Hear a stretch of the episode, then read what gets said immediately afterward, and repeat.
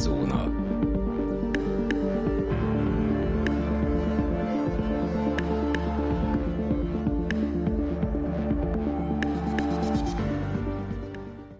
Köszöntjük a kedves hallgatókat, ez itt a Szürke Zóna Podcast, a mikrofonnál Rezső, valamint állandó vendégem és kedves barátom Dani. Sziasztok! A mai nap a Teranos ügyről fogunk beszélni. Azt gondolom, hogy a legtöbb hallgatónk számára talán evidens lehet, hogy, hogy miről is szól. Ez egy startup, illetőleg egy átverés, ami egy nagyon ígéretes innovációként indult, de ma már gyakorlatilag ennek a, ennek a vállalkozásnak a, a vezetőit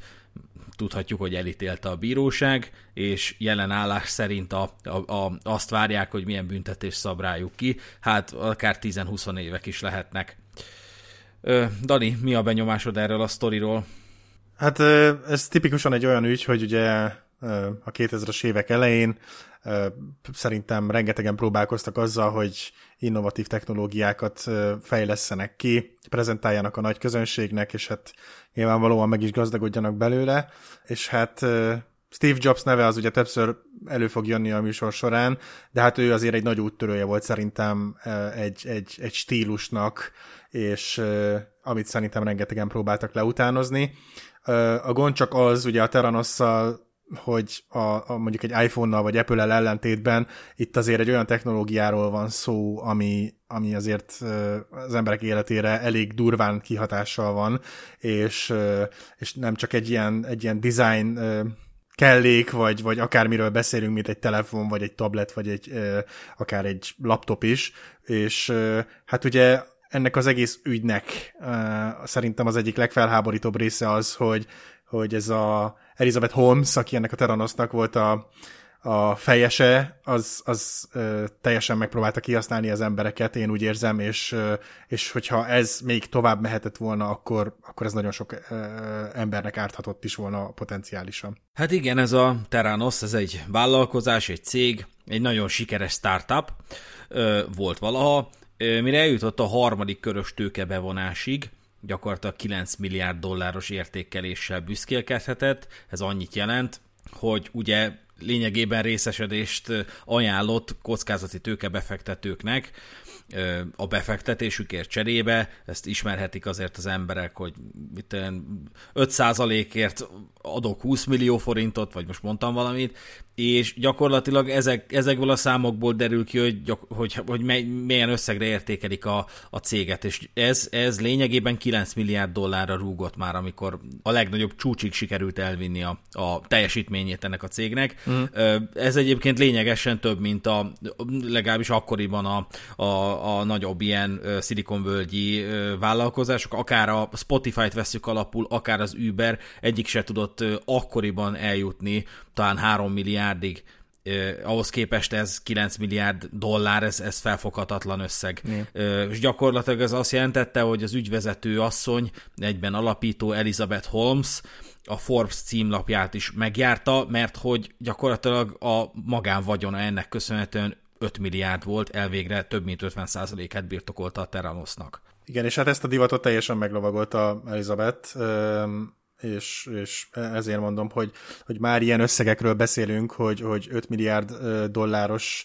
saját vagyon, meg 9 milliárd dolláros befektetések, és rengeteg pénz, és mondom, hogyha még ez tovább mehetett volna, akkor szerintem ez, ez nagyon csúnya vége is lehetett volna ennek az egésznek akkoriban. Forrásunk a John Carreyrou könyve volt, a Rossz Vér, ami egyébként nem csak erre a sztoriról szól, de, de a John Carreyrou-nak a nyomozásáról elvégre ez volt az az újságíró, aki hát így összeszedte a forrásokat, és lényegében lebuktatta a Terranosnak a hazugságait, és másrésztről a HBO-n is javaslunk egy dokumentumfilmet, ami szintén a forrásunk volt, ez a Feltaláló című dokumentumfilm, ami megint csak azt mondom, a Terranosról szól. Ennek a cégnek volt egy hitvallása. Ö, elsősorban a eléggé bénakacsa módjára működő laboriparnak, és alapvetően az ilyen orvoslásnak a, a, az árnyékában próbálták volna ezt a rendkívül innovatívnak szánt és, és emelkedett erkölcsiségre valló hitvallást így kihordani. Lényegében a cél az volt, hogy betegség térképet lehessen készíteni a páciensről, majd elemzés útján meg lehessen jósolni például a tumorok kialakulását, ehhez pedig matematikai modelleket hívtak volna segítségül. Ez egy innovatív koncepció volt az orvostudományban, amit a Terranos számára több dolog is ösztökélt. Egyrészt Elizabethnek a motivációja, ami már 19 éves korában kialakult, és hát tulajdonképpen 19 évesen bukott ki a Stanford Egyetemről, a saját bevallása szerint nem kibukott, csak annyira nem járt már be az órákra, mert lényegében az önmegvalósítással foglalkozott, hogy pénzkidobás lett volna újabb, újabb fél évekre beiratkozni, de hogy ez is hozzátartozott egyébként az arhetipusához és a szerepvállalásához, hogy hát ő egy ilyen Stanfordról kibukott diák, vagy ki, ki esett, dropped, tehát hogy nem, nincs erre jó szó, de hogy, hogy ő kiiratkozott a Stanfordról, uh-huh. csak azért, hogy a vállalkozással foglalkozzon, és hát neki az volt a, a, a fő tulajdonsága, és az, az jellemezte az ő viszonylását a Terranoshoz elsőrendűen, hogy ő írtózik a tűktől hogy ő egyszerűen azt, hogy, hogy vért vesznek tőle, és ahhoz így felnyomnak egy tűt a vénájába, azt telenyomnak egy ilyen rahedli fiolát, az, az ilyen középkori kínzáshoz hasonlította. Alapvetően volt egy sztoria is, hogy hát neki volt egy, egy nagybátyja, akivel nagyon szeretett a strandra járni, meg mindig várta a nyarakat, hogy találkozzanak, és akkor egyszer csak betegséget diagnosztizáltak nála, amiről kiderült, hogy rák, amiből agyrák lett, aztán aztán csontrák lett, tehát ilyen áttétes történet, és ez a nagybácsi ez nem láthatta a saját gyerekét felnőni, és, és a, a Elizabeth se tudott tőle elbúcsúzni, és hogy gyakorlatilag ez volt, ez lett volna az ilyen fő ilyen, ilyen, ilyen sztori a Terranos mögött, hogy, hogy ahogy ö, Elizabeth sem örült neki, hogy, hogy nem tudott elbúcsúzni a, a saját rokonától a betegség miatt, úgy az lenne a legidálisabb, hogy, hogy ne kelljen túl hamar egyáltalán búcsút mondani a szeretteinknek, és hát ez ilyen, egy ilyen gondolattól mindenkinek elolvad a szíve, ahogy egyébként a, a befektetőknek is elolvadt, mert hatalmas neveket vonzott be ez, a, ez az ambíció. Tehát a, a legnagyobb név, amivel lehet találkozni, az a George Schulz, aki egy külügyminiszter volt, ha jól tudom, már nem él, de akkor egy ilyen 90 év fölötti, még egyébként politikailag aktív külügyminiszter, volt külügyminiszter, mm. aki így a régen érában, meg a Nixon érában lényegében ilyen, ilyen, ilyen hidegháborús külügyes volt, és nagyon durva időszakokat élt túl lényegében politikailag, és hát gyakorlatilag garancia volt a sikerre, tehát egy ilyen névvel, hogy George Schulz nagyon sok ajtó megnyílt, de rengeteg híresebb kockázati tőkebefektető is lényegében az igazgató tanács tagja volt. Természetesen ezt Elizabeth nem a semmiből építette fel, mert voltak azért ismerősök a, a befektetői ö, iparban, vagy befektetői szférában, egy rokon az kockázati tőkebefektetéssel foglalkozott, már a Facebook indulásakor az első befektetők között volt, tehát nem, nem a semmiből szabadult rá erre a sztorira. De egyébként a felmenői is jó nevű, nagy nevű üzletemberek voltak. Konkrétan a Déd nagyapja azt hiszem egyébként egy magyar ö, üzletember, bár ne, egyáltalán nem magyar a neve, és nem tudom, hogy miért szolgált rá arra, hogy magyarnak hívják. Annyit tudtam kideríteni róla, hogy, hogy Budapesten tanult, de alapvetően nem Magyarországon élt de, de egykor mondjuk a századfordulón hatalmas vagyonnak örvendett ez a család, amit szépen lassan így a, a lemenők így elkótya vetéltek, meg így ilyen fényűző életmóddal így feléltek, de hát végső soron a, a lényegében a, a, annyi örökség jutott az Elizabethnek, hogy ő, ő annak a familiának a, a leszármazottja. És hát az innovatív koncepciót az is ösztönözte, hogy volt egy szándéka Elizabethnek és a köré gyűlő befektetőknek, hogy a Terranos egy megkerülhetetlen tényező legyen a, a gyógyszeriparban, de mindinkább a gyógyszertesztelés iparágában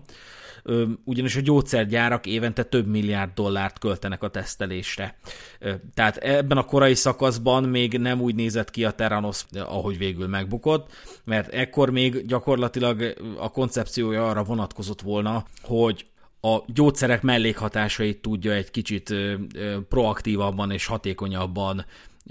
gyakorlatilag kimutatni, és, és, és erre szolgált volna a technológia még az 1.0-ás verziójában. Ez még nem az az úgynevezett Edison gép, amiben végül kiteljesedett a Teranos idézőjelesen, mert pont ez a probléma, hogy marhára nem sikerült valójában kiteljesedni. De azt kell itt érteni, hogy gyakorlatilag arra utaztak rá, hogy a gyógyszeriparra kell rám, rámenni, borzasztó pénzek mennek itt keresztül, hogyha sikerül kieszközölni, hogy egy megkerülhetetlen tényező legyen a Teranos a gyógyszeriparban, akkor, akkor, akkor nyertek. Ugyanakkor a versenytársaktól és a gátlástalan módszereiktől paranoid módon féltek, ugyanis az utolsó pillanatig hitték rögeszmésen, hogy a két gyógyszeripari nagyágyú, vagy inkább laboripari nagyágyú, a Quest Diagnostics és a Laboratory Corporation of America azoknak feltett szándéka, hogy tönkre tegyék a Teranoszt és a technológiáját, ugyanis ők birtokolták a laborpiac 80%-át, nagyon magas áron dolgoztak, és egyáltalán nem voltak átláthatók, és hát ez ilyen kartelezésre emlékeztető dolog, hogy, hogy gyakorlatilag egy piacnak a nagyon szűk résztvevői fogalkörömmel védik a, a saját felosztásukat, hogy nehogy valami új szereplő be tudjon lépni a szférájukba, és rámutatni, hogy egyébként nem kell ilyen drágának lenni mm. ennek a dolognak. És hát volt még egy tényező, a FOMO, a kimaradástól való félelem, ugyanis mindenki, de mindenki, aki, aki érintkezésbe került a Theranosszal, az félt attól, hogy ki fog maradni a tutióból. A vezetők, a befektetők, a partnerek, a beosztottak, gyakorlatilag bárkinek volt valami aggája a folyamattal kapcsolatban, bárki azt érezte, hogy én nem menni kéne, mert bajok vannak, mindenkit megakadályozott az, hogy hát de basszus, a, a, a jövő történik a szemünk előtt. Gyakorlatilag megváltozik egy, egy kőbevésett dolog. Itt, itt, itt zajlik és ebből, ebből akarunk kiesni, ebből akarunk kimaradni és ez egy, ez egy nagyon erős kényszerítés volt. Igen, hát mint ahogy manapság ugye észre lehet venni a különböző kriptó dolgoknál, meg NFT, meg mindennél, ugye most is a, a FOMO az, az jelen van mindenhol, és hát így, így visszanézve erre az egész ügyre, hát vicces, vicces végig gondolni azt, hogy azért tényleg a befektetők, meg mindenki mennyire benne lehettek ebbe a, a FOMO világban, mert, mert szerintem erre az egész ügyre abszolút igaz az, hogy, hogy túl szép, hogy igaz legyen, és hát nyilván ezeket, ezeknek a részleteit majd később végigvezetjük, de, de én nem vagyok egy nagy orvostudós, meg kutató, meg fejlesztő, de, de azért így végignézve, hogy miket ígért Elizabeth ezzel az egész Teranosszal együtt, számomra hihetetlen, hogy, hogy ennyi embert sikerült megbolondítania, és ennyi pénzt sikerült ezzel így összeszednie. Elvileg egy nagyon megnyerő karakter volt legalábbis, ma már nyilván senki nem hisz neki, de egy ilyen, egy ilyen fiatalasszonyt kell elképzelni, ilyen szőke fiatalasszonyt, akinek ilyen átható kék szemei vannak, nem azt mondom, hogy szépek, csak egyszerűen nem lehet megkerülni a tekintetét, tehát hogyha ő így rád néz gyakorlatilag, akkor ilyen, izé, ilyen akaratlanul is ilyen, ilyen, ilyen pislogás párbajba kezdesz, hogy ki fog, ki fog hamarabb pislogni, és mindenki arról számolt be, hogy egész egyszerűen kilóra megvásárolta őket a, a Elizabeth. Ö, egész egyszerűen a vízióját annyira hitelesen képviselte, és annyira meggyőző volt, hogy, hogy nagyon komoly szakemberek ö, iszonyat állásokat hagytak ott. Az Apple-nél, a mit milyen gyógyszergyártónál, uh-huh részvényopciókra mondtak nemet, bebiztosított, nagyon magas szintű pozíciókra mondtak nemet, felmondtak a munkahelyüknél,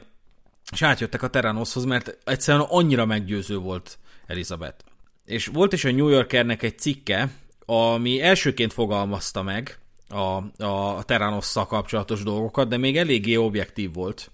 az újságíró, de nem átallott egy picit hangsúlyt fektetni arra, hogy vannak itt ellentmondások, de valahogy senkinek se tűnt fel igazán. Megígérték a, a laboriparnak a forradalmasítását, de hogy mi volt ez a innovatív forradalmi technológia, amivel gyakorlatilag a Terranos házalni kezdett, nem csak a befektetőknél, de, de a, a potenciális szakembereknél is, hogy dolgozzanak ott. abszolút nem volt az, a Terranos átlátható ebből a szempontból, ugyanis megígérte a gyógyszeripar, de, de inkább a laboriparnak a forradalmasítását, megígérte, hogy az embereknek könnyebb lesz ö, igénybe venni ezeket az ilyen labor, laborszolgáltatásokat, a vizsgálatokat, a vérvizsgálatot, megígérte, hogy kevésbé lesz erőszakos, nem lesz annyira drága, nem kell az orvos hozzá, nem kell annyit várni, nem lesz annyira kiszolgáltatva az ember a tekintetben, hogy, a, hogy tudhassa a saját egészségével kapcsolatos adatokat. Hova tovább, azzal is, azzal is próbálta szemléltetni ezt a dolgot, hogy az ember jelen állás szerint elmegy mondjuk évente maximum egyszer-kétszer ilyen általános vizsgálatra,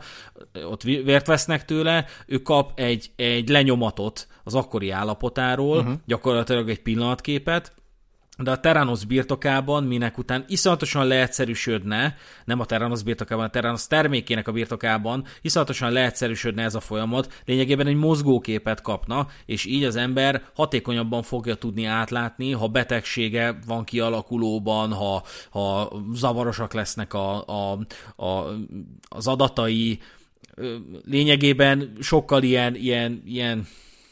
folyamatosabb lesz gyakorlatilag az ember egészségének a, a, a megismerhetősége, a, a, a, az állapotának, egészségi állapotának a leképezhetősége, és így gyakorlatilag öm, lehetősége lesz az embernek megelőzni, hogyha valami kialakuló problémája lesz. Ö, elég meredek vállalásokat is tett a, az Elizabeth bizonyos megnyilvánulásaiban, hogy gyakorlatilag már akár évekkel korábban lehet majd tudni, hogyha, hogyha tumor van kialakulóban és volt egy ilyen Fortune cikk, azt hiszem, ami, ami gyakorlatilag nem volt annyira szigorú a, a Teranosszal, de mind kevésbé Elizabettel szemben, hanem így alákérdeztek, meg, meg gyakorlatilag 7 órán keresztül, de, de négy napon át folyamatosan interjú volt az Elizabetet, nyilvánvalóan, ne, hogyha ezzel a nővel valaki találkozott, akkor nem a, nem a vállalkozás volt a legérdekesebb, hanem, hanem az ő, ő karaktere, ugyanis ö, rendkívül mély hangon beszél Elizabeth. És ez, ez bárkinek feltűnhet, hogy egy ilyen fiatal, talán ilyen törékenynek tűnő ilyen szőke csaj, de hogy ilyen iszonyat mély hangja van. És hát ez is érdekes, hogy ma már, és ezzel egyébként a dokumentumfilm szinte egyáltalán nem foglalkozik, de ma már sejtető, hogy ezt a mély hangot ő, ő mimelte, tehát szándékosan bemélyítette a hangját, hogy, hogy karakteresebb legyen. Igen, utólag visszanézve, meg visszahallgatva akár a tettalkot, meg egy-két interjút, ö, ö, eléggé érezhető, hogy, hogy ez az egész csak egy színjáték, és hogy valójában ö, abszolút nem egy ilyen jellegű karakter. Tényleg ez a, a beszéd közben ö, indokolatlanul sok szünetet, meg hosszú szüneteket tart, tényleg, mint hogyha, mint hogyha minden egyes szavának hatalmas súlya lenne, próbálja tartani ugye a szemkontaktust, és hát ugye a mély hang is. Én, én találtam egy interjút, ahol kérdezgetik erről arról, és mondjuk ha 10-15 percig tart ez az egész interjú, így lehet hallani ténylegesen, hogy egy jóval mélyebb hangon kezdi az interjút, és a végére már valószínűleg elfárad a, elfáradnak a hangszálai, és nem bírja annyira tartani, és, és az interjú végére már majdnem, hogy sejtető, hogy az a valós hangja, amin beszél, ami jóval magasabb, és Egyébként szerintem még rettentő nagy jellemzője volt, hogy, hogy nagyon lehetett érezni rajta, amikor nem készült föl valamilyen kérdésre, mert össze-vissza tényleg, mint egy jól képzett politikus, össze-vissza tud beszélni a semmiről, akár több mondaton keresztül is, és Hát igen, én, én úgy éreztem, akár a Ted Talknál is, hogy, hogy ő, ő teljesen abban a hitben volt, hogy akkor ő lesz egy, egy, egy új Steve Jobs, és, és egy, egy annyira innovatív és korszerű technológiát mutat be, amitől majd az egész emberiség elájul. Csak hát ugye a különbség az az, hogy itt most nem egy telefonról beszélünk megint csak, hanem ugye egy, egy sokkal komolyabb eszközről, de szerintem ő még, ő még mindig valahol legbelül ezt ilyen telefonszerűségnek, vagy iPhone-szerűségnek képzelte el, hogy, hogy majd ő valami hasonlót fog csinálni. Valóban vállalta egyébként, hogy a, a, az ő termékük az lényegében az egészségügynek az, az iPhone-ja lesz, és tényleg szemmel látható is a Steve Jobs mániája, mert nem csak az, hogy fekete garbóban kezdett el járni, de idő után elkezdte azt vállalni, hogy neki csak fekete garbója van otthon, és ott kérdezte az újságíró, hogy, hogy milyen, milyen mögött a koncepció, és mondta, hogy, hogy hát ő nem, nem szeretne sok időt rászánni ezekre az ilyen csillivilli külsőséges dolgokra, hanem hogy minél kevesebb időt foglalkozzon azzal, hogy milyen ruhát vesz fel, úgyhogy mindig fekete garbót vesz fel, és akkor így többet tud foglalkozni a vállalkozásával. És hát rá is olvasta az újságíró, hogy hát Steve Jobs is ezt mondta,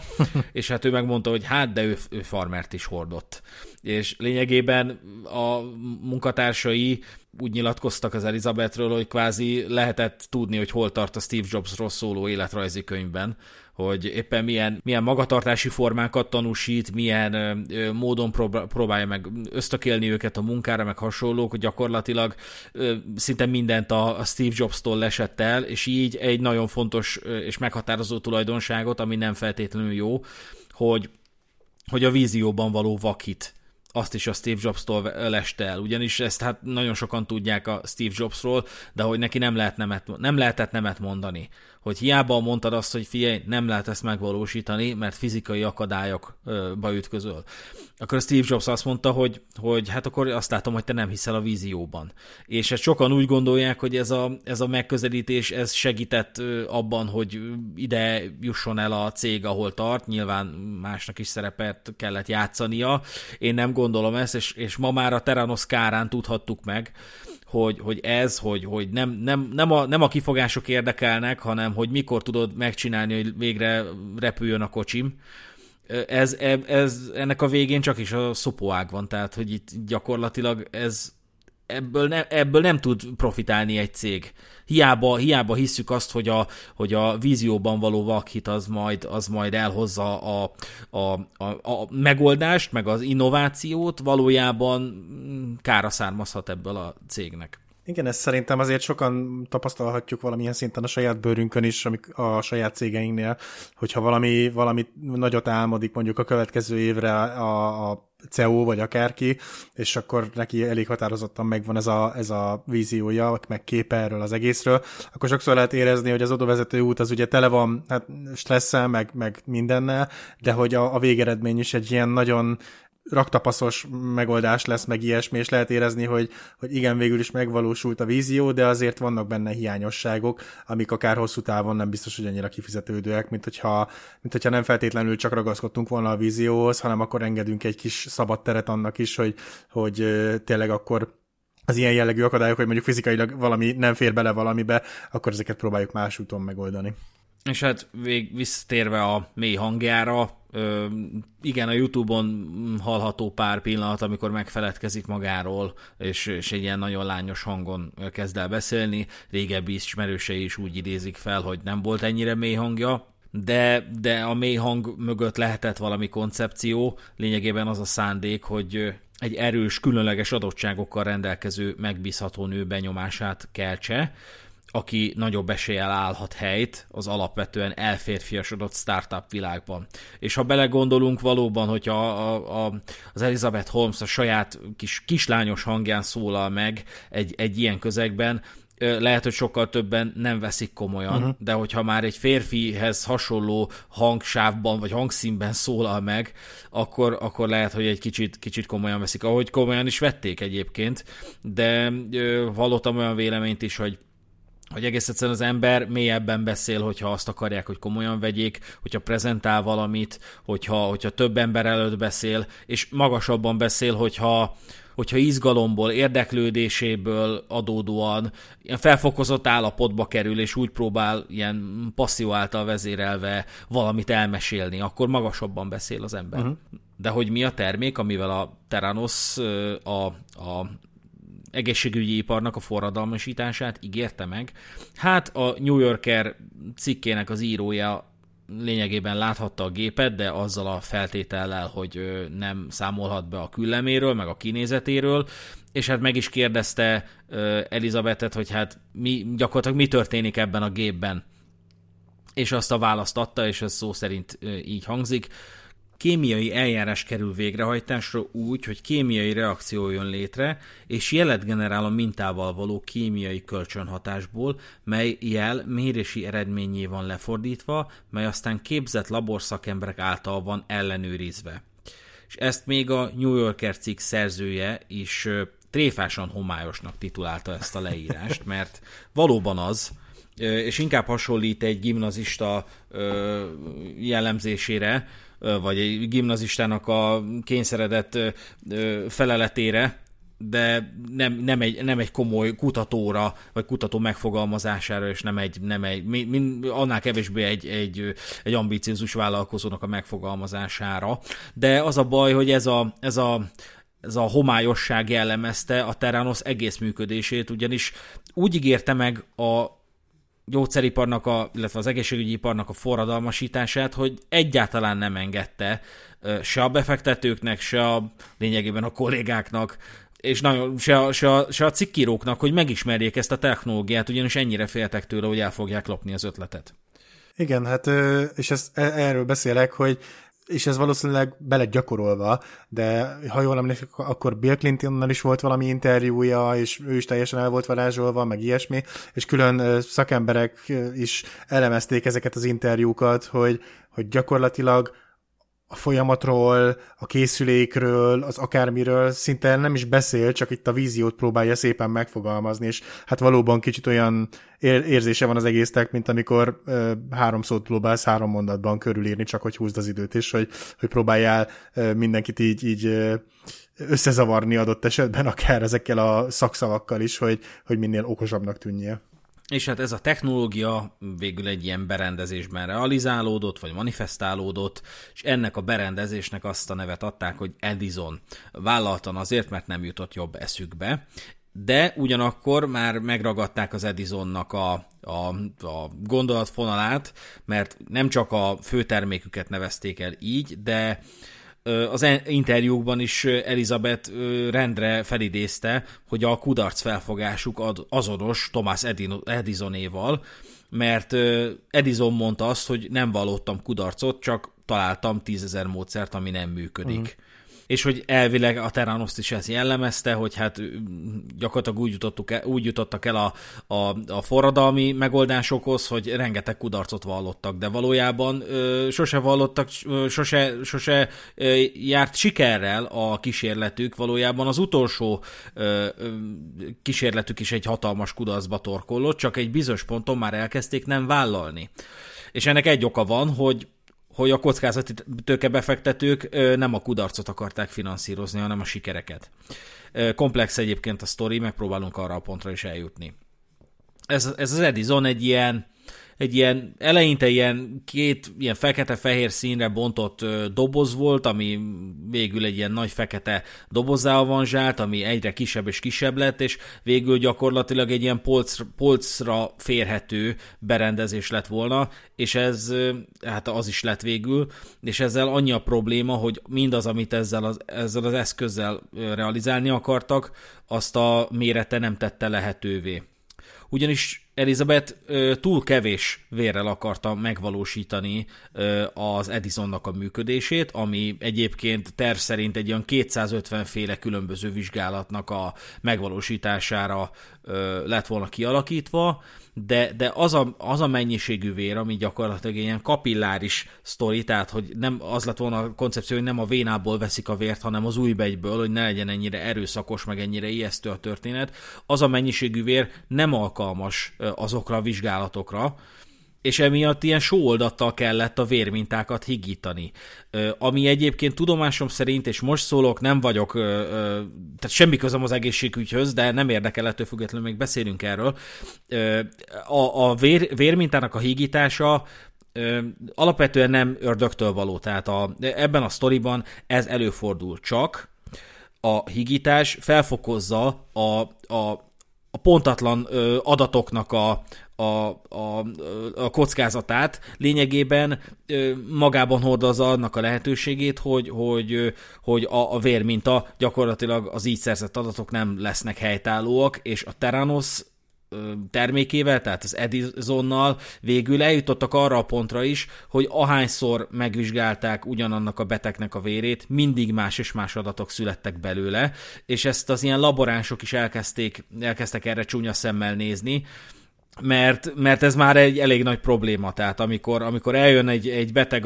hozzájuk, hogy akkor, akkor akkor szeretné, bevál, szeretné, hogyha a Terranos beváltaná az ígéretét, és akkor könnyebb legyen ez az egész vérvétel, meg, meg, tudja, meg legyen olcsóbb, meg tudja meg, hogy mik a betegségei, és gyakorlatilag ugyanabból a vérmintából akárhányszor mérnek, mindig más adatok születnek, az már probléma, mert ezekre, ezekre a, a, az eredményekre a beteg az, az gyakorlatilag a saját orvosi kezelését fogja lefektetni, tehát erre fogja alapozni, és hát az a döntés született például egy ilyen esetben a Teranosnál, hogy akkor egész egyszerűen fogjuk meg ezt a sok különálló adatot, meg sok eltérő adatot, és csináljunk egy ilyen átlagszámítást, vagy egy ilyen mediánt, és az legyen a végleges eredmény és még ez sem volt elég, mert az ilyen nagyon kiugró adatokat, vagy nagyon kiugró eredményeket így, így gyakorlatilag lekapcsolták, tehát így elfelejtették. Így mondták, hogy jó, akkor vizsgáljuk meg ötször, de hogyha az ötödik nagyon magas volt, akkor azt akkor ne vegyük figyelembe. Tehát ennyire szakmaiatlan volt ez az egész, és ennek az, ez annak köszönhető, hogy a Teranos operatív igazgatója, a Sunny, az egyrészt a Elizabethnek az élettársa is volt ebben az időszakban, másrészt egy, egy, egy alkalmatlan csávó, tehát semmit nem tudott az egészségügyről, úgy irányított egy ilyen egészségügyi technológiával foglalkozó céget, és ilyen sajátos ilyen indiai munkafelfogása volt, tehát nem kevés indiai srác is dolgozott nekik, és az volt a felfogása, hogy hát az, indiai, az indiai munkaerőnek az a dolga, hogy, hogy a nap 24 órájában rendelkezésre álljon a cégnél. Igen, hát azért szerintem az elmúlt két évben biztos több hallgatónknak volt szerencséje vagy szerencsétlensége ilyen gyors tesztekkel, Covid gyors tesztekkel, amikor ugye megszurkálod magad. Na most csak gondoljunk bele abba, hogy ott is ugye újon szúrja magát az ember, szépen ebbe a kis pipettába felszívja a vért, nyilván itt talán egy kicsit kevesebb vérről van szó, de még hogyha csak azt veszik, hogy háromszor, négyszer annyi vérről van szó, akkor is kevés mennyiségről beszélünk, és ugye rácsöpögteti erre a kis, kis készülékre, hozzáad egy kis oldatot, és ugye 10 percen belül megkapjuk az eredményt, hogy, hogy fertőzöttek vagyunk-e, vagy nem. De hogyha csak abba belegondolunk, hogy sehol nem igazán fogadják el ezeket a gyors teszteket, és konkrétan van egy olyan ö, eredmény, hogy, hogy hibás eredmény, tehát hogy újra kellene csináltatni a gyors tesztet, akkor itt már láthatjuk azt, hogy, hogy azért itt, itt milyen buktatók lehetnek, hogyha ezt szeretnénk nem csak egy konkrét dologra, mint mondjuk egy COVID ö, ö, kiélezni, hanem hogy még gyakorlatilag rengeteg másféle dolgot szeretnénk ezzel kimutatni, akkor szerintem már egyre jobban és jobban látható az, hogy, hogy valóban túl szép, hogy igaz legyen, mert hát tényleg minél jobban felhígítjuk ugye a vért, meg hasonlók, akkor annál pontatlanabb lesz az egész, és gyakorlatilag félre lehet diagnosztizálni embereket emiatt. Tehát végső soron a, az Edison nagyon ö, ideális és nagyon ö, jövőbe mutató koncepciót képviselt volna, de, de az a végső megállapítás, hogy nem működött mert rengeteg, rengeteg műszaki probléma adódott ebből a, ebből a felfogásból, hogy legyen ki, minél kisebb, és ez ugye a, ez egy olyan rögeszméje volt a vezetőknek, amiből nem tudtak engedni. Még ha azt is mondták, hogy a, az elemi kémia nem teszi lehetővé, sőt a fizika sem teszi lehetővé, hogy egy ekkora kis ö, szerkezetben ennyi minden hülyeség ö, lezajlódjon, de mondták, hogy hát nem érdekel minket, hát valószínűleg akkor nem hiszel a vízióban, vagy lehet, hogy nem is, nem is a szilikonvölgyben van neked a helyed, hmm. mert hát így, így megakadsz ilyen kihívásoknál, és akkor ilyenkor az ember azt érezte, hogy jó, hát akkor nem, nem, nem tudom követni a víziót. De nem csak, nem csak ez volt a baj, hogy, hogy, hogy túl kicsi volt a gép, hanem, hanem egész egyszerűen rosszul volt összerakva. Tehát egy ilyen, egy ilyen túlerőltetett, egyébként az Elizabeth által jegyzett szabadalom mentén lett kialakítva, de egy ilyen túlerőltetett, túlfejlesztett, nagyon sok munkát kisporolva megalkotott szerkezet lett belőle, ami lényegében automatizálta volna azt, amit egy laborban is csinálnak. Tehát ilyen kis pipettákkal így nyúlkodnak, így ilyen kis csövecskékbe, meg mit te, micsoda, nyilván nálam okosabb emberek ezt sokkal jobban tudják, de ezek a pipetták eltörtek,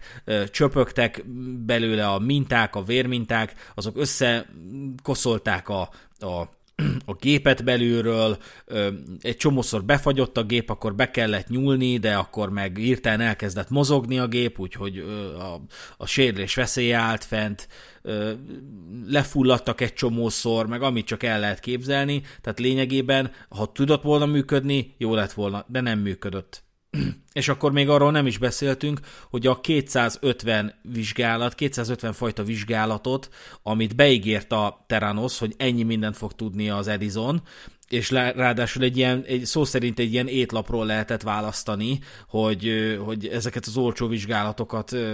elvégezzék az Edison által. Na, ezeknek a maximum 15%-át tudta valójában az Edison elvégezni, a maradékhoz lényegében külsős gépeket használtak, Siemens gépeket, bizonyos vizsgálatokhoz nem is csak kapilláris vért vettek, tehát nem csak az új begyből vettek vért, hanem vénából, és nem értették az embereket, hogy mi a francot keresek itt, hogyha azért jöttem, vagy mi, a francért kérnek tőlem vénás vért, hogyha azért jöttem, hogy az új begyből vegyenek vért, és abból tudják megállapítani, és hát mondták, hogy hát ahhoz a vizsgálathoz az orvos szerint több vér kell, úgyhogy jöhet a véna, és az is probléma volt, hogy a lényegében a Teranosnak a pincéjébe felállítottak egy ilyen labort, és, és, és egy csomószor történt az, hogy a, a, a vér, amit levettek a páciensektől, azokon a helyeken, ahol felhúzták a, az ilyen Edisonos vérvizsgálati központokat, ilyen wellness központoknak hívták ezeket, és ilyen drogéria láncolatoknál helyezték el. Gyakorlatilag a mintával gyorsan elszaladt valaki a laborba, ott, ott kitenyésztették, mit tudom, megvizsgálták, visszaszaladt, és hát az Edisonból megszületett a, az eredmény és ennyire kamu dolgokat folytattak, de itt, itt ugye még csak, a, még csak az átlagvásárlót tévesztették meg. Az meg ugye, mint tudjuk a startup világban, annyira nem nagy probléma. Na de hogyha a befektetőt, na az már, az már baj. És hát amellett, hogy a cég víziójában csak hamar elkezdett maga a személyzeti apparátus is kételkedni, mert hogy úgy gondolták, hogy nem jó ötlet a Teranos vérvizsgálataira alapozva meghozni egy fontos orvosi döntést, Amellett lényegében a partnerekkel való együttműködés is elkezdett hát alacsonyan funkcionálni, mert hogy nagy ilyen, ilyen franchise-okkal próbáltak meg együttműködni, és ez, ez sikerült is volna, és sikerült is. Kezdetben a, a Safeway nevű áruházláncolattal, majd a Walgreens-el, ami egy ilyen drogéria láncolat, ö, állapodtak meg, hogy lényegében kialakíthatnak ilyen wellness központokat, ami, ami tulajdonképpen ilyen Edison által működtetett, vagy Edisonok igénybevételével működtetett ilyen vér, vérvizsgálati minilaborok voltak. És ö, az együttműködés tervezése közben került sor arra a felismerésre, hogy a Walgreens-es képviselők nem tudtak meggyőződni arról, hogy a rendszer működik, uh-huh. a szolgáltatás pedig nyújtható. A labort nem nézhették meg, ellenben uh, Sunny, azaz Ramesh Balvani uh, operatív igazgatónak az irodáját igen, ahol el, eldicsekedhetett uh, a férfi, hogy uh, gyakran éjszakázik itt, mert hogy annyit dolgozik. A delegáció egyik tagja azt javasolta, hogy a kísérleti projekt elindítására legyen ott a Teranosnál egy Walgreens-es ember, de Elizabeth erről hallani sem akart, ugye mindent ahhoz vezettek vissza, hogy hát itt nagyon szigorú titoktartás van a cégnél, eleve gyakorlatilag aki csak betette a lábát a Teranos székhelyére, annak egy titoktartási nyilatkozatot kellett aláírni. A munkavállalóknak meg mindjárt kettőt, a belépéskor meg a kilépéskor, és valami iszonyatosan komolyan vették, és nagyon tágan is értelmezték a titoktartást de erről megint csak majd később fogunk beszélni. És hát a Walgreens-es kollégák, legalábbis a delegáció tagjai akartak egy saját vérvizsgálatot is, a Edison-t igénybe véve, aminek az eredményét tervük szerint összehasonlították volna egy másik helyről szerzett vizsgálatéval. De Elizabeth azt mondta, hogy hát későn szóltak. Igaz, két hete jelezték, hogy erre szó, sor szeretnének majd keríteni akkor mondta az egyik ö,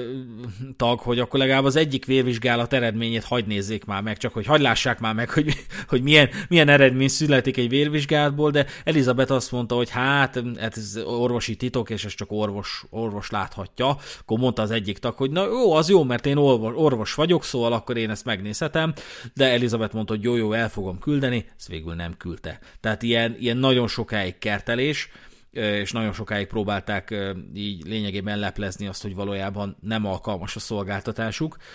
arra, hogy egyáltalán, egyáltalán nyújtsák, vagy egyáltalán a piacra lépjenek, de ugye Elizabeth abban az ilyen startup makikra jellemző ilyen, ilyen hazug és csalfa hitvallásban élt, hogy fake it till you make it, tehát kamuzd addig, amíg meg nem tudod csinálni. Tehát mi, mi, hogyha, hogyha majd egyszer meg tudod csinálni, az nagyon jó, de addig is csinálj úgy, mint hogyha meg tudnád csinálni. Nyilván, nyilván ez bizonyos startup körökben ez nagyon jól működik, Magyarországon biztos vagyok benne, hogy ennek semmi létjogosultsága nem lenne, és hát most már tudjuk azt, hogy a Terranoszos legények sem jártak nagyon jól vele. Igen, hát azért orvosi eszközöknél elég, elég durván hangzik, hogy, hogy fogod a mintákat, és akkor egyéb már létező eszközökkel, gépekkel kivizsgáltatod a mintákat, és akkor utána úgy adod el, mint hogyha, mint hogyha maga ez a Edison csinálta volna és akkor ráadásul még ugye egyéb szakértők, kollégák elől is titkolott folyamatosan, hogy valójában hogy is néz ki, és mit, mit is tud pontosan a, a, az Edison. Úgyhogy e, ezért mondom, e, engem azért érint egy picit érzékenyen, mert ugye voltak olyan e, rokonaim, ismerőseim, akik komoly betegségekkel küzdöttek, és hogy, és hogy egyszerűen ettől a falra tudok mászni, hogy, hogy így, így próbált félrevezetni mindenkit, nem csak a befektetőket, hanem ugye a civileket is. És hát bármelyik hallgatónk azt mondaná erre, hogy hát, hogyha én a Walgreensnek az embere lettem volna, akkor azt mondtam volna, hogy figyelj, addig nem születik itt megállapodás, amíg, amíg én nem láthatom ezt az eszközt, vagy nem, nem tudok megbizonyosodni arról, hogy ez működik. De ez a valóságban nem így van, ugyanis erről nem egy ember dönt, hanem egy testület. Egy bizonyos szinten túl a cégeket már testületek képviselik, és ilyen felállásban hajlamos gyakorlatilag a, a mechanizmus átvenni az irányítást az ember fölött. Tehát vannak olyan folyamatok, amikre egy ember már nem tudhatni. És egyébként se lehetett mit csinálni, mert hiába jelezték az emberek a Walgreensnél, hogy ez, ez így nem lesz jó, tehát hogy ez, ez, ez abszolút nem átlátható, egyszerűen nem kaptunk arra garanciát, hogy ez a, ez a megoldás ez működik, meg ez az innováció ez realizálódni tud, de azt mondták a kétkedőknek a Walgreensnél, hogy mit szeretnél, hogy lemaradjunk a versenytársakhoz, hogy a, a Terranos majd a CVS-szel paktáljon le, ami ugye a versenyt, a a legfőbb versenytársuk mm. volt. Tehát iszonyatosan féltek attól, hogy jó, figyelj, hogyha mi erre nemet mondunk, akkor majd igent mond a versenytársunk, és az fog jól járni, és, és, és mi fogunk, fogunk így bánkódni, hogy mi a francnak maradtunk ki ebből a tutióból. Később a bírósági tárgyalások során derült ki, hogy tulajdonképpen Pfizer logóval látták el azokat a marketing anyagokat, amik arról szóltak volna, hogy a Terranos valid. És ez is a probléma, hogy, hogy a saját szolgáltatásukat megpróbáltak valid, validálni úgy, hogy semmi alapja nem lett volna. Nagyon bonyolult egyébként az engedélyeztetési történet ebben az iparágban, és gyakorlatilag hosszú oldalak szólnak a könyvben is erről, hogy, hogy milyen hatóságnak mit kellett volna engedélyeztetnie, mit pedig nem, és hát folyamatosan arra törekedtek, hogy hogy ilyen nem engedélyköteles szolgáltatás alá kategorizálják be a, a, a Terranosnak a szolgáltatását, de a valóság ezzel szemben az, hogy, hogy lényegében addig, tehát engedély, engedélyköteles lett volna a szolgáltatás, de ezt próbálták addig húzni, meg addig elkerülni, amíg csak lehet és hát ezt a marketing anyagot, ezzel a, ezt a egyébként, egyébként engedély nélkül uh, Pfizer logóval ellátott marketing anyagot kapták meg a Walgreens döntéshozói, akikben az a benyomás született, hogy hát ez teljesen valid, ha már rajta van a Pfizer logó, mm. és végül ez hozta meg azt a döntést, amiből az együttműködés született a walgreens ami a Terranosnak kb. 100 millió dolláros innovációs díjat és 40 millió dollár kölcsönt jelentett. Csak azért, hogy bizonyos Walgreens-ekben kialakítsanak ilyen vérvizsgálati pontokat. Tehát a Walgreens megállapodott a Terranosszal, hogy leszállít olyasmit, amit a cég akkor még nem volt képes leszállítani, sőt, az sem derült ki, hogy műszakilag megvalósítható-e, de a startup mentalitás végül is így működik, hogy először vállalkozzunk valamire, aztán majd meg lesz, ami most még nincs, most x időnk van arra, hogy kitaláljuk meg, megvalósítsuk. Súlyosabb pillanataikban egyébként a döntéshozók már addig a pontig is eljutottak, hogy azt kamuzzák, hogy a, a, az Edison-t azt a hadszintéren is kipróbálta az amerikai hadsereg. Ö, valójában ez, ez távol állt a valóságtól, és ezt leginkább az ilyen laboránsok tudták igazolni, hogy hát a, a saját székhelyükön nem működnek ezek a gépek, hmm. nem hogy még a hadszintéren. De ez megint csak olyan dolog volt, hogy senki nem nagyon tudta megdönteni, mert az igazgató tanácsban magas katonai vezetők is ültek, és nagyon sok ilyen befolyásos embert sikerült igazgató tanácsi pozícióval, illetőleg részvényekkel megvásárolni, és ezek az emberek annak ellenére, hogy nem rendelkeztek a kompetenciával arra, hogy átlássák ennek, a, ennek az innovációnak a működésképtelenségét, illetőleg bele se volt módjuk nézni a technológiába, annak ellenére is száz százalékig meg voltak győződve, hogy ez nem átverés, az Elizabeth Holmes igenis a, a, a jövőt képviseli, és igenis őszinték a szándékai, és nem hazudik elég komoly konfliktusok alakultak az évek során a szellemi termék kérdésköre körül. Gyakorlatilag szellemi termék eltulajdonításra tárgyú perek is indultak. Az első ilyen sztori az volt, amikor három volt alkalmazott, gyakorlatilag eljött a, eljött a Terranosztól, majd megosz, megoldotta azokat a műszaki problémákat, amik a Terranos 1.0-ás verzióját jellemezték,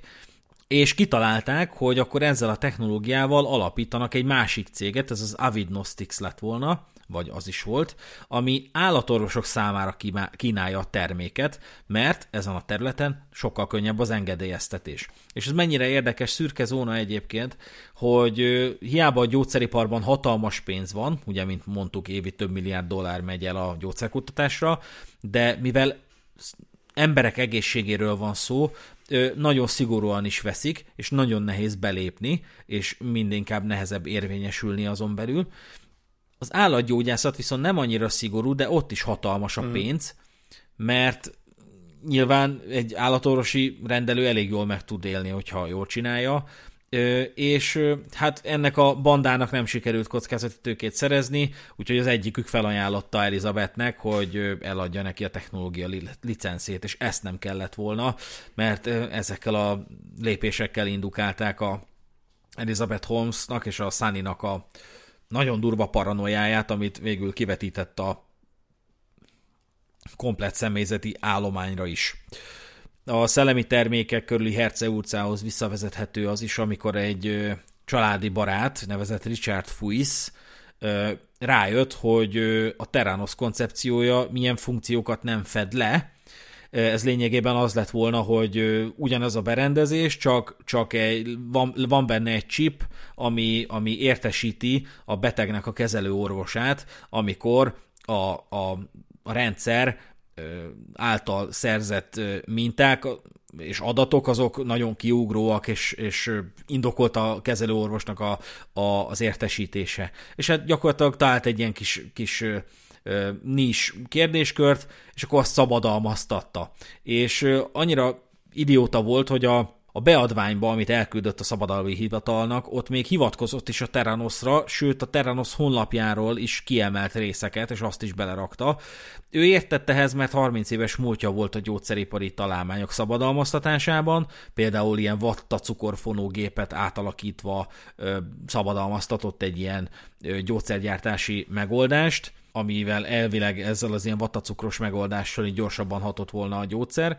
de nem tudta felmérni, hogy ez, ez a Elizabeth számára milyen hatással fog bírni. Mert hogy ekkor kezde, kezdődött el az a sajátossága a vezetőknek, hogy, hogy senkiben sem bíztak. Tehát onnantól kezdve, hogy felvettek valakit, addig etették a, a, a vízióval, meg a, meg a egészségügy megújításával, meg az innovációval, meg ezekkel, de utána gyakorlatilag mindenki potenciális szivárogtató volt. Elkezdték megfigyelni az embereknek a levélváltását, a, a közlekedését, nézte a, a Sunny, hogy, hogy mikor jön be valaki, mikor távozik valaki, nézte az időben, gyakorlatilag ez egy tipikus ilyen idióta munkahely, hogy az, az, a, az a jó munkaerő, aki sokáig ben van. Tök mindegy, hogy nézi a monitort, vagy semmi egyebet nem csinál, csak így elfoglalja magát, de hogy aki ilyen 7-8 körül megy haza, na az, az az elhivatott, és gyakorlatilag voltak emberek, akik, akik úgy lébet szóltak el a Terranosnál, hogy hónapokon keresztül tetették, hogy dolgoznak. Ugye szerintem mindenki tudja, hogy lehet úgy csinálni, mint hogyha dolgoznál, hogy úgy tűnjön, mint hogyha dolgoznál. Ez a konkrét kolléga például ilyen sportcikkekből emelt ki ö, ilyen mondatrészeket, és azokat egy ilyen e-mail piszkozatba helyezte el, ezért mindig úgy tűnt, hogy dolgozik, de valójában semmit nem csinált és hát gyakorlatilag azokat a intézkedéseket, amik, amik lényegében a kollégáknak a vegzálásához vezettek el, azokat a Matt Bissell nevű informatikai vezető foganatosította, ezeknek az intézkedéseknek a célja az lett volna, hogy az adatszivárgást megelőzzék, de lényegében egy ilyen nagyon szigorú feltételrendszert jelentett, például, hogy egy pendrive-ot sem lehetett az engedély, engedélye nélkül bedugni a gépbe. Ezzel nem lenne probléma, szerintem bárki dolgozhatott már olyan cégnél, ahol ezeket a biztonsági követelményeket megkövetelik. A Terranosnál viszont, hogyha ne adj Isten, mégiscsak bedugtál egy pendrive-ot a gépbe, akkor annak a kirúgás lett a következménye. Tehát ennyire elkezdtek ráparázni a szivároktatásra. És hát aki a Terranosnál kezdett el dolgozni, ez csak hamar rájött, hogy hát nem ez a legjobb munka, ahol valaha volt, és ez ak- ezt akkor is uh, sikerült megerősíteni benne, amikor felmondott valaki. Általában a jobb szakemberek azért mondtak fel, mert uh, hát elkezdtek nem tudni azonosságot vállalni a, a cégnek a felfogásával, ugyanis a Terranos tipikusan az a cég volt, amiknek a vezetői nem fogadtak el kritikát. Tehát hiába mondta azt valaki nekik, hogy, hogy figyeljetek, ez így nem fog tudni működni, itt gyakorlatilag félre diagnosztizálunk embereket, ez a, ez a megoldás, ez nem, nem, nem orvosi szakmához méltó, ebből csak a rossz fog kisülni, ezek, ezek akár, akár szakmai aggályokat osztott, osztott meg, nem is csak ilyen emberi dolgokat, hanem, hanem azt mondta, hogy figyelj, ez, ez, a, ez a módszer, ez nem fog így működni, mert ilyen-olyan műszaki akadályai hmm. vannak. Azok, azok kaptak ilyen személyeskedő, magukból kikelő, lecsesző e-mailt, hogy hogy te mit képzelsz magadról, hogy ilyen, ilyen tiszteletlenül beszélsz erről a cégről, meg az a szerencsét, hogy így, meg az a szerencsét, hogy úgy, tehát ezzel az ember előbb-utóbb nem tud azonosságot vállalni, úgyhogy nagyon sokan emiatt felmondtak, már csak azért is, mert ezeknek az embereknek ilyen ambuláns lapokra kerültek esetenként a neveik, és vagy, vagy ilyen, ilyen tanúsítványokra, és nem szerették volna, hogyha ez így tovább megy, mert egy rossz termékkel kerülnek összefüggésbe, és ez rájuk ég. Igen ám, de amikor valaki felmondott ennél a cégnél,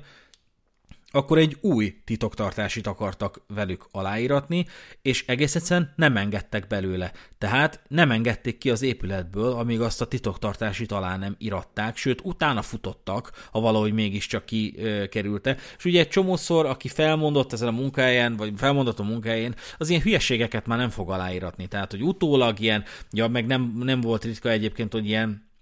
rossz hírkeltés tilalmi megállapodást, vagy nem, nincs is erre jó magyar szó. Tehát olyanokat, olyanokat irattak alá velük, hogy, hogy tilos vagy ö, a rossz hírét kelteni, a, a felmondásod után a cégről, nem, nem kommentelhetsz, nem beszélhetsz még a saját családodnak sem ö, deonestáló dolgokat a cégről, mert ellenben, mit szerződés szegés miatt ennyi meg annyi pénzt fogunk tőled követelni. Tehát ilyeneket, ilyeneket akartak aláíratni és volt egy kolléga, egy szoftver, szoftvermérnök, nevezett Del Barnwell, akinek sikerült úgy távoznia, hogy aláírja az új titoktartásit, megpróbálta elállni, elállni a biztonsági ember az útját, de valahogy kikerülte, már kocsiba volt, vagy valami ilyesmi. Ezt a biztonsági embert egyébként rendszerint arra használták, hogy aki, akinek ők mondanak fel, az annak abban a pillanatban legyen valaki, akit, ő ki, akit ő kikísér az épületből, tehát hogy egy csomószor a munkatársak a saját személyes cuccaikat sem pakolhatták össze, mert nem volt rá idő, mert amint elolvasta a levelet, hogy felmondtak neki, már ott volt a biztonsági ember, és mondta, hogy erre lesz a séta. Egy csomó embernek a szakkönyvei, a személyes holmia így bennmaradt. Na és hát visszatérve Del Banverre, gyakorlatilag úgy sikerült távozni, hogy nem írta le semmi titoktartásit, lényegében rendőrt hívtak rá, és amikor a rendőr kijött, ugye már a volt kolléga már ott se volt, de hát a rendőr felvette a mm, jelentést, vagy a vallomását a Sunnynak, akkor megkérdezte, hogy mi történt. Sunny pedig mondta, hogy, hogy hát lopott a kolléga tőlünk. De mit? Hát a fejében a tudást. Úgyhogy hát kicsit elrugaszkodott felfogásuk volt a titoktartásról valóban. és hát, ahogy mondtuk, aki csak a minimumot dolgozta le, arra csúnyán néztek, és megkérdezték az elhivatottságát, aki viszont szombaton is bejárt dolgozni, és magánéleti okokra visszavezethetőleg voltak olyan kollégák, akik úgy menekültek a magánéleti problémájuk elől, hogy bejártak minél többet dolgozni, hanem meg kifejezetten jó szemmel néztek, és ez egyébként egy ilyen Magyarországon is tetten érhető, az állásinterjúkról szóló epizódunkban meséltem is ugye egy esetet, amikor egy állásinterjún elmondta nekem egy potenciális vezetőm, hogy hogy jó, ha tudom, hogy itt még 5 órakor senkinek nem esik ki a toll a kezéből. És máig nem tudom, hogy ez konkrétan mire vonatkozott volna, de ha lehet egy tippem, akkor arra, hogy hát ne nagyon siessek haza, hanem üljek a seggemen, és, és a, a szabadidőt, amit én a, én a otthon töltéssel tölteném, vagy az otthonüléssel, még azt is áldozzam be ennek a nagyszerű cégnek. Ja, és hát a, a Terranoszos vezetők egyik eddig átlan húzásai közé tartozott az is, hogy a munkaidő végeztéhez közeledve azt mondták a munkatársaknak, hogy ételt rendeltek nekik, de mivel több helyről rendelték, eltérő időpontban fog megérkezni az étel, de hogy vacsorázzanak együtt, és lényegében a, az étel kiszállítás az ilyen 7-8 óráig képes volt, hogy elhúzódjon, ezért a kollégák nem, a kollégáknak nem volt más választásuk, mint bemaradni, mert ha már rendeltek nekem vacsorát, akkor azt már megvárom. Na de, hogyha ötkor közlik veled, hogy úton van a vacsora, és nyolckor megérkezik, akkor az azt jelenti, hogy effektíve három, több mint három órát túlóráztál. Igen, egyébként szerintem valahol ez, hogy így túldolgoztatjuk az embereket, meg, meg próbálunk minél jobban hatni rájuk, hogy neked dolgoznod kell mindenképp, minél többet. Valahol úgy érzem, hogy ez is egy kicsit Steve Jobsra vezethető vissza, és azt a modellt követi, mert emlékeim szerint az Apple-el kapcsolatban is olvastam olyan cikkeket, hogy, hogy gyakorlatilag az Apple-nél minden nap be kell bizonyítanod, hogy megérdemled ezt a munkahelyet, vagy ezt az állást, mert ha nem teszel így, akkor Steve Jobs megszabadul tőled,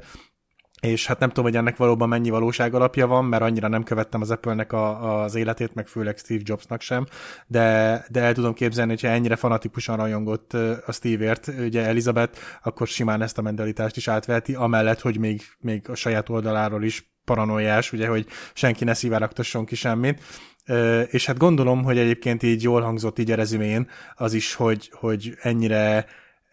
komolyan veszik ugye a, a a munkát, és hogy, hogy itt gyakorlatilag csak a, a legjobb kutatók és fejlesztők dolgoznak a, a Teranosnál, és hogy, hogy gyakorlatilag szinte 0-24 azon dolgoznak, hogy a, a legjobb terméket adják ki a kezeik közül. És hát, mint minden megtévesztésre alapozott vállalkozásnak, ugye a Teranosnak is eljött a végromlás, amikor is az egyik laborvezető felmondott. Ezt az embert Ellen Beamnek hívták, de nem akart aláírni rossz, hírke, rossz hírkeltés tiltó nyilatkozatot, és már utólag, miután eljött, arra kényszerítették, hogy adjon hozzáférést a Gmail fiókjához, mert tudták, hogy ő elküldött magának pár e-mailt, mint később kiderült 175 darab e-mailt, és az összes ilyen saját e-mail címre elküldött e-mail arról szólt volna, illetve hát arról szólt, hogy ő figyelmezteti a vezetőit, hogy amit csinálnak, az nem csak etikátlan, de akár még jogellenes is. És szeretett volna magának garanciát, hogy ő ezt elküldte, és hát minek után teljesen átlátták a vezetők az informatikai ö, úton történő információáramlást, ezt is kifigyelték, hogy hát a Gmail fiókjának is küldözgeti a céges dolgokat, és ekkor indult meg lényegében az a tendencia, hogy a Teranos ö, sztárügyvédet bérelt fel, ez nem is akárki volt, ez David Boyce volt, aki hát na, nagyon komoly perekben ö, képviselte ö, a, a, sikeresen a, a felperes, például a Microsoft és az állam, az amerikai állam közti perben az államot képviselte, és ha jól tudom, nyert, és többnyire ö, sikeres ö, perek köthetők, voltak köthetők hozzá, és nem csak azért volt ő sztárügyvéd, mert hogy nagyon jól védte a, a, vagy képviselte a megbízóit, vagy,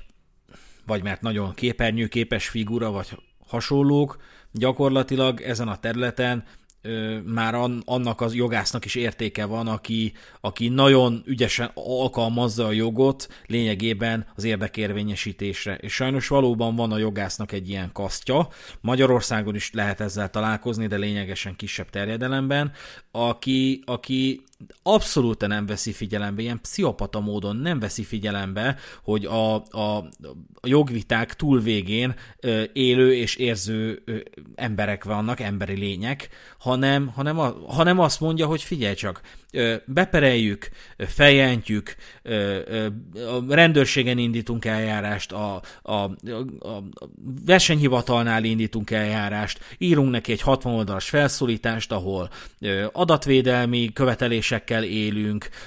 benyújtunk egyszerre 10 adatvédelmi jogérvényesítést, hogy minél kevésbé legyen ideje meg lehetősége kezelni azt, és egész egyszerűen annyira leterheljük, hogy rá fog jönni, hogy vagy úgy fogja leélni az életét, hogy a, a mi szarságainkra reagál, vagy enged a követelésünknek. Na és ezt hívják igazán ilyen jog, jogászi pszichopátiának,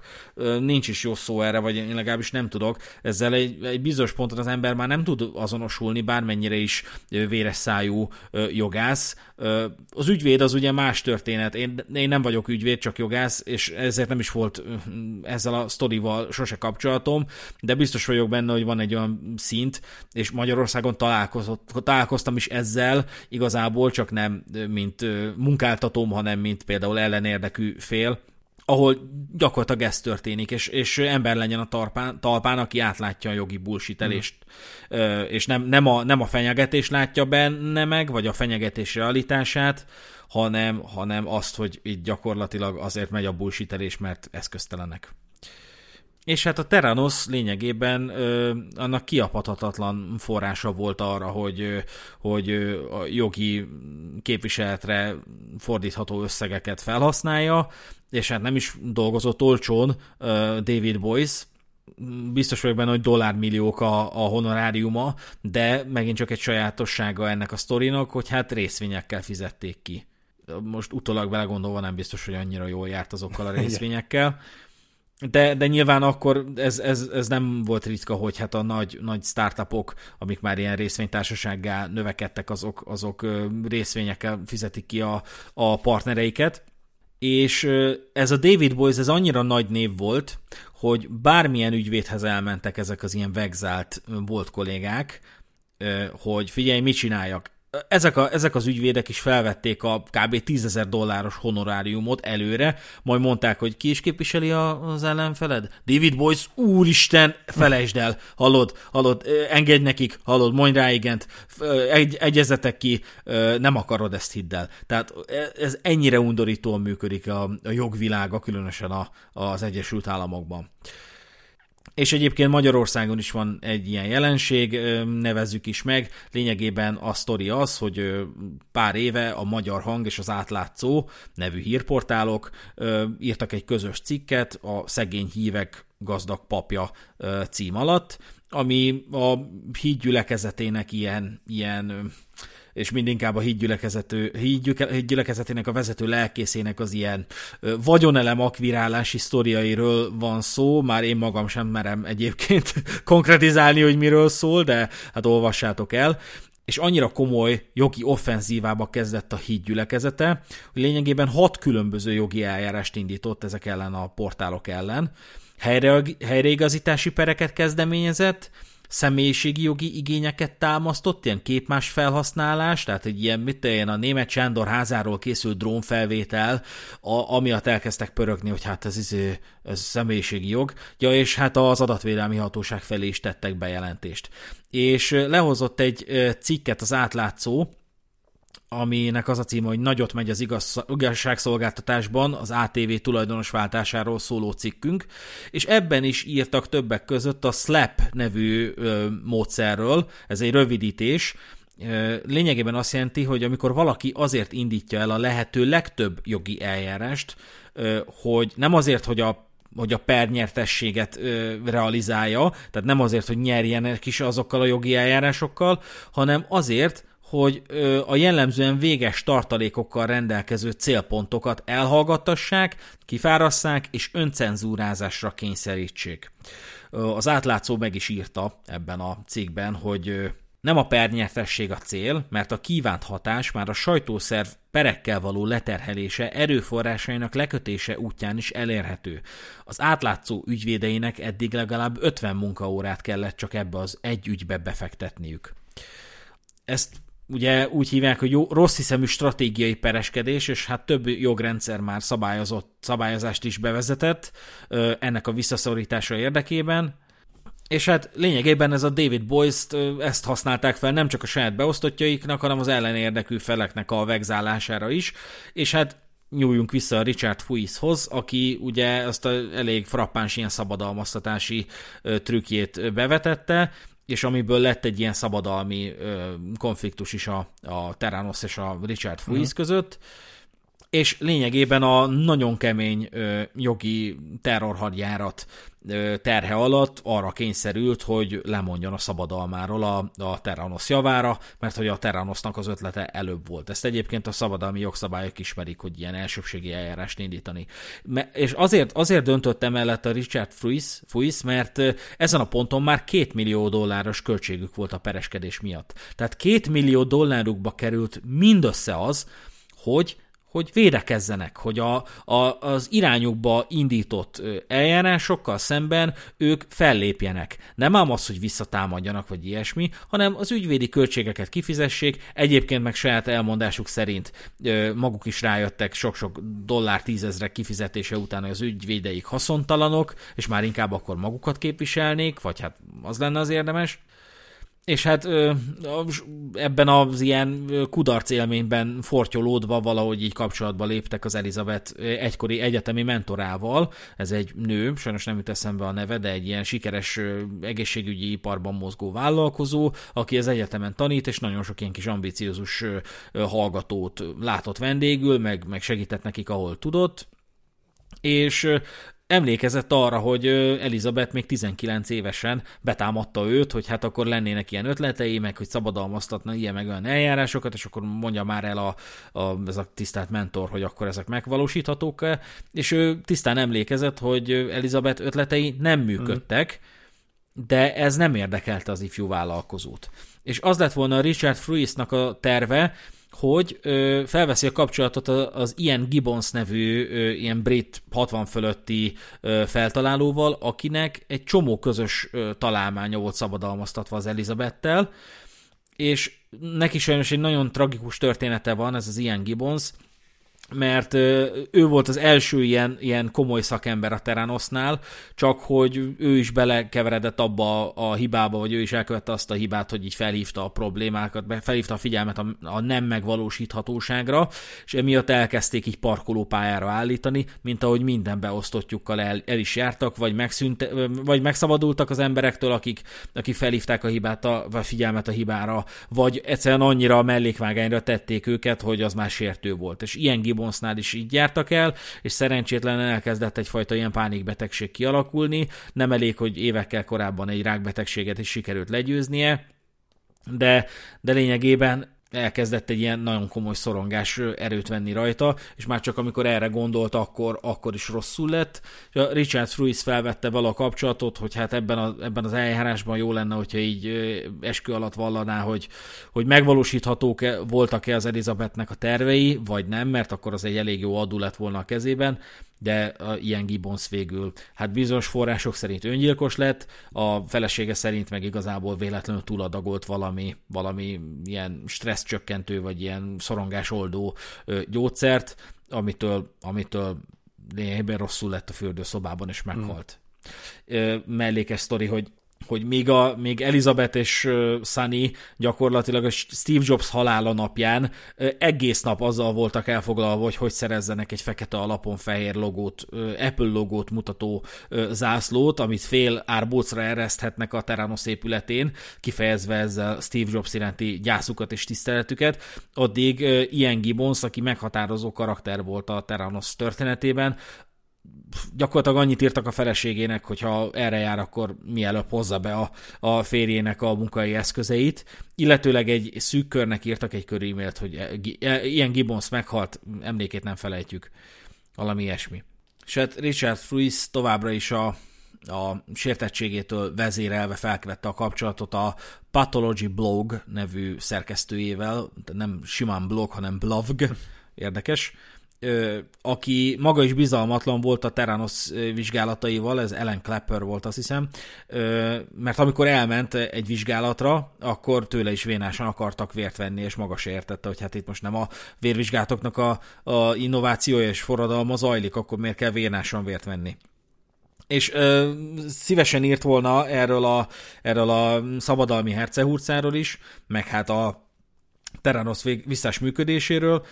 de kellett neki egy forrás, aki megtámogatta volna a leleplező, leleplező cikket. És lényegében a, a Richard Fruis közve, közreműködésével így jutott el a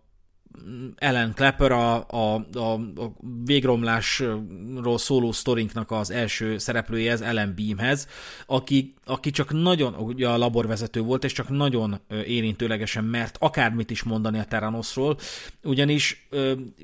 pontosan tudták, hogy ha csak itt egy, egy, egy picit is derüljön ki, hogy én bármit szivárogtattam, akkor engem kicsinálnak. És hát lényegében ez a néhány karakter elkezdett együttműködni, illetőleg hozzájuk csapódott kis túlzással élve a, a Tyler Schulz, aki a George Schulz, ugye igazgatósági tag, és volt külügyminiszter, annak az mhm. unokája uh-huh. volt, és ő is ott dolgozott ennél a cégnél, iszonyatosan elhivatott volt, de maga is átlátta a technológiának a működésképtelenségét, és mindinkább azt, hogy egyre inkább a tendenciózus, vagy tendenciózus az, hogy a Terranos átveri a betegeket. És az is észrevehető volt, hogy az Elizabeth, hogy amikor az ügyfeleiről beszél, a klienseiről, akkor nem a betegekről beszél, nem a szolgáltatás igénybevevőiről, hanem a befektetőkről. És egyre inkább látszott, hogy a befektetőket valójában átverik és elkezdett együtt dolgozni lényegében ez a kis csapat, lassan becsatlakozott a John Carreyrou, aki ugye a Rossz Vér című könyvet is írta, és lényegében ő kezdte el ezeket a forrásokat felgöngyölíteni, de nagyon nagy bajban volt, mert, mert minden egyes forrása közölte, hogy csak akkor hajlandó bármit is mondani, hogyha az anonimitása megmarad. És hát egy picit használhatatlanok azért ezek a források, mert nem tudja őket meghivatkozni, tehát nincs annyira jó helyzetben. És hát a Tyler Schulz lényegében kitálalt neki, hogy mennyire működésképtelenek ezek a dolgok. Elmondta, hogy a Edisonokkal ott van a probléma, hogy a karból vett vénás vérrel ellentétben a hajszálerekből vett vérmintát különböző szövetekből és sejtekből származó folyadékok szennyezik, ami lerontja a tesztmérési pontosságát, és ezt egyébként a John Carreyrou-nak egy labor szakember is megerősítette, konkrétan úgy fogalmazott, hogy kevésbé lenne meglepő, hogyha a Terranos vezetőiről kiderülne, hogy időutazók és a 27. századból jöttek, mintha azt állítanák, hogy sikerült megoldaniuk ezt a fő problémát lényegében a John Carreyrou nem hozta le még a cikkét, ami a Terranos mocskolta volna, még először szerette volna a Terranosszal is egyeztetni az álláspontját. Sok-sok ilyen, ilyen tényt, amit a forrásaitól szerzett nevesült Tyler Schulz-tól leegyeztetett a, a Terranosszal, és a terranoszos legények azok pedig rámentek arra, hogy na derítsük ki, hogy ki, ki ö, szivárogtatott, és találtak egyetlen olyan számot, egy ilyen töredék számot, hogy 49,3, vagy valami ilyesmi, amit, amitre rákerestek a saját levelezési rendszerükben, és rájöttek, hogy a Tyler Schulz-tól származik, mert ő adta lesz legutóbb ezt a számot. És lényegében ez volt az a pont, amikor tulajdonképpen megtört a nagy-nagy barátsága George schulz mert a Terranos által megbízott ügyvédi irodáknak a munkatársai, azok nagyon komoly jogi terrort alkalmaztak a George Schulz, bocsánat, Tyler Schulz felett, mm. amit a George Schulz is megtapasztalt, és maga se értette, hogy miért kell ennyire véres szájúnak lenni, hogy, hogy, hogy, hogy csak azért, hogy ki, kiszedjék a srácból, hogy, hogy, hogy ő, ő szivárogtatott-e? Nem, hanem alá is akarnak írni egy, egy titoktartási nyilatkozatot, megint mindenféle hülye klauzulákat akarnak aláíratni vele, meg be akarják idézni, meg ilyesmi. Lényegében ilyen sztárügyvéd csapat kapott arra megbízást, hogy tett tönkre azokat, akik, akik a kárunkra törnek, és akik szivárogtatnak rólunk, és ők a maximumig elmentek. És a George Schulz is később úgy nyilatkozott, hogy ezek nem ügyvédek voltak, hanem ezek vadállatok voltak. Ezek ragadozók voltak. Tehát lényegében a Terranosnak a működése a végére már semmi egyébről nem szólt, mint hogy az általuk megbízott ügyvédcsapatok jogi terror hadjára alá vonják a potenciális szivárogtatókat, a volt kollégákat, azoknak a barátait, az ismerőseit, a szüleit, megfigyelték őket, lényegében ugye ilyen ügyvédirodáknak vannak ilyen nyomozóik, akik az ilyen terepmunkát végzik, meg információkat szereznek meg, hogy az ügyvédnek ne kelljen mászkálnia, talán ugye esetenként nem is tud, ezek megfigyelték az embereket, állandóan beidézték őket, tárgyalásokat kezdeményeztek, meg ilyen találkozókat, de ezeken az ügy, ö, találkozókon megjelentek az ügyvédcsapatok, körbeülték a, a, a kikérdezett, tulajdonképpen kihallgatott volt kollégát, mindenki lerakott egy diktafon maga elé, teljesen egyértelművé tették, hogy ez gyakorlatilag az előjátéka egy pereskedésnek, közben ugye ezek az emberek jogász után néztek, azok elkérték a lóvét, és egész egyszerűen az embernek az épelmélyűségére egy bizonyos ponton ezek a folyamatok rányomják a bélyegüket. Ezeket nagyon nehéz kezelni, és szinte mindegyikük azt mondta, hogy jó, nem érdekel, aláírok bármit, csak hagyjanak már békén. És lényegében ez se hozta meg a, a, a várt hatást, mert sajnos a, a hatóságok eljárásokat indítottak, bármennyi is próbálták a Terranos alapítói ezt valahogy ellehetetleníteni, de, de sajnos kiderült, hogy, hogy, hogy ezek, a, ezek a berendezések, ezek a szolgáltatások ezek nem nyújtják azt a teljesítményt, amire vállalkozott, vagy amennyi egyébként, ami egyébként általában elvárható lenne egy ilyen szolgáltatástól. Ha jól tudom, az amerikai értékpapír és tőzsdefelügyelet eljárást indított, ami bíróságra ment, és nem is olyan régen mondta ki a Elizabeth Holmesról és a Szániról, azaz Ramesh Balvániról, hogy bűnösök, és egyelőre várnunk kell még az ítéletet, de azt lehet tudni, hogy lényegében csalás büntette miatt kilenc rendben követtek el. Tulajdonképpen az Elizabeth Holmes ilyen bűncselekményt, tehát lényegében azért fognak bűnhődni, mert megtévesztették a befektetőiket. És azt talán a Fire Festivalról szóló epizódunkról is, tehát abból is tudhatjuk, hogy, hogy a, a a befektetőknek kamu adatokkal, kamu pénzügyi számokkal dobálózni, meg együttműködéseket behazudni a hadsereggel, meg ilyenekkel, hát az nem jövedelmező, annak bőri lesz a vége. Igen, hát az egyik YouTube, YouTube csatornán, a Legal Eagle nevű YouTube csatornán kielemezték ezt a, ezt a részt, ugye, hogy el lett ítélve Elizabeth, és hát engem furcsán érintett, hogy, hogy ugye nagyon arra mentek rá, hogy a, a befektetők átlettek verve, és hogy csalás történt, de hát nyilvánvalóan ugye ez volt a kézzelfogható része, hisz az, hogy, hogy hány betegnek vagy potenciális betegnek okozhattak kárt, mert egyébként súnyiban elkezdtek rákos betegekkel is ugye teszteltetni. Ezt, ezt annyira nem feltétlenül lehet kézzel fogni, és, és ezek a vádak, ha jól tudom, akkor, akkor úgy e, itt ebben, ebből a szempontból nem találták Elizabetet bűnösnek, de, de egyébként pedig ugye ha jól tudom, akkor úgy működik, hogy minél nagyobb értékű a csalás, annál ö, ö, nagyobb lesz a büntetés is, és jelenleg úgy tudom, hogy 20 évet kapott Elizabeth, ez nyilvánvalóan még változhat, de mind a mellett, hogy ugye mindenkit átvert, és, és teljesen gyakorlatilag egy nem létező terméket próbált eladni. Amellett szerintem még egy nagyon nagy hagyatéka Elizabethnek az,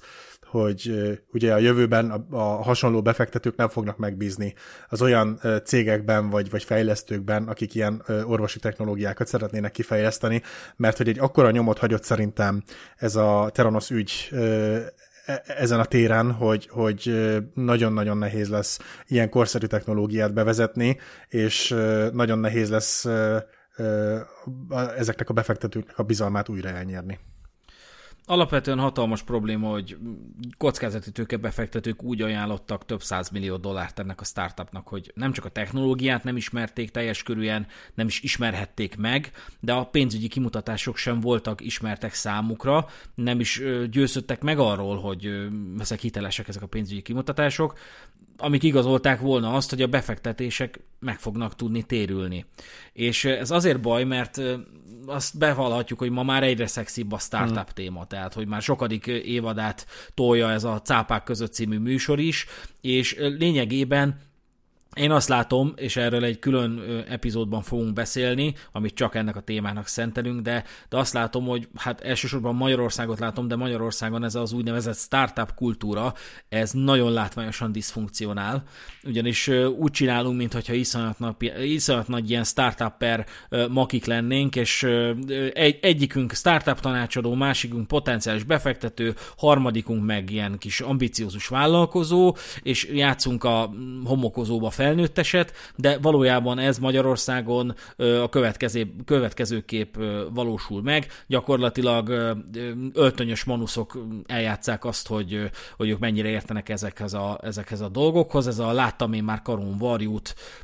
sztori működik, hogy ja, hát én nagyon értek a startupokhoz, semmi egyébről nem szól, csak hogy megalázzam a kicsiket, és addig is érezzem, hogy én mekkora hmm. császár vagyok. Én ezt több helyen láttam már egyébként. A vállalkozók, ilyen startup jelöltek, azok meg lényegében gyakorlatilag ilyen team összerántásnak álcázzák azt, hogy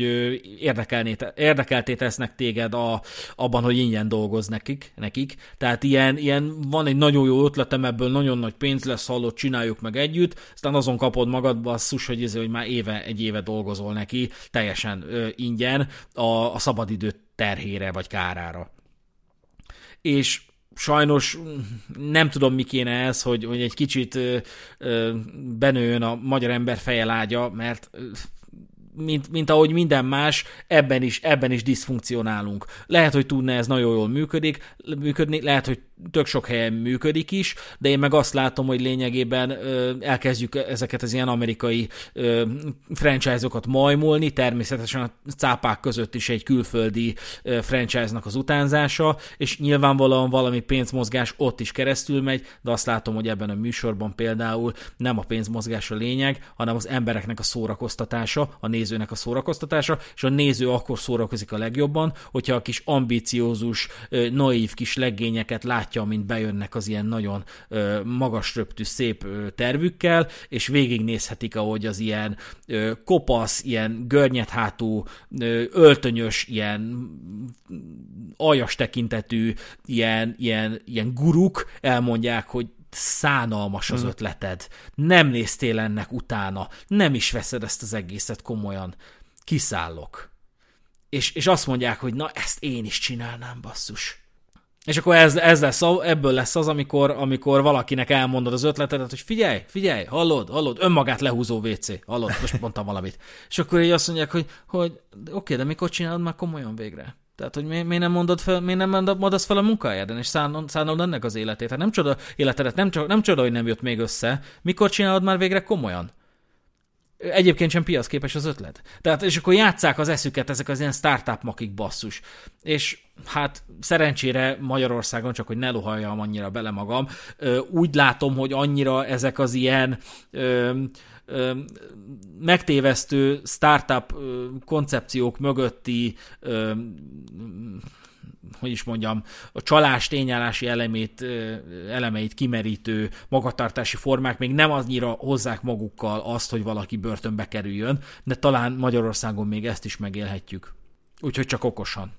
Úgyhogy hát ez lett volna a Terranos ügyről szóló epizódunk, reméljük tetszett nektek. Próbáltunk egyébként nagyon alaposan utána nézni, én konkrétan egy hét alatt próbáltam meg elolvasni a Rossz Vér című könyvet, de hát a jegyzeteinknek a rendszertelenségét szülte ez a megközelítés, úgyhogy legközelebb okosabb leszek. Köszönjük, hogy velünk voltatok, ez volt a Szürke Zóna Podcast, én Rezső voltam, és köszönöm Daninak az együttműködést. Sziasztok! Sziasztok!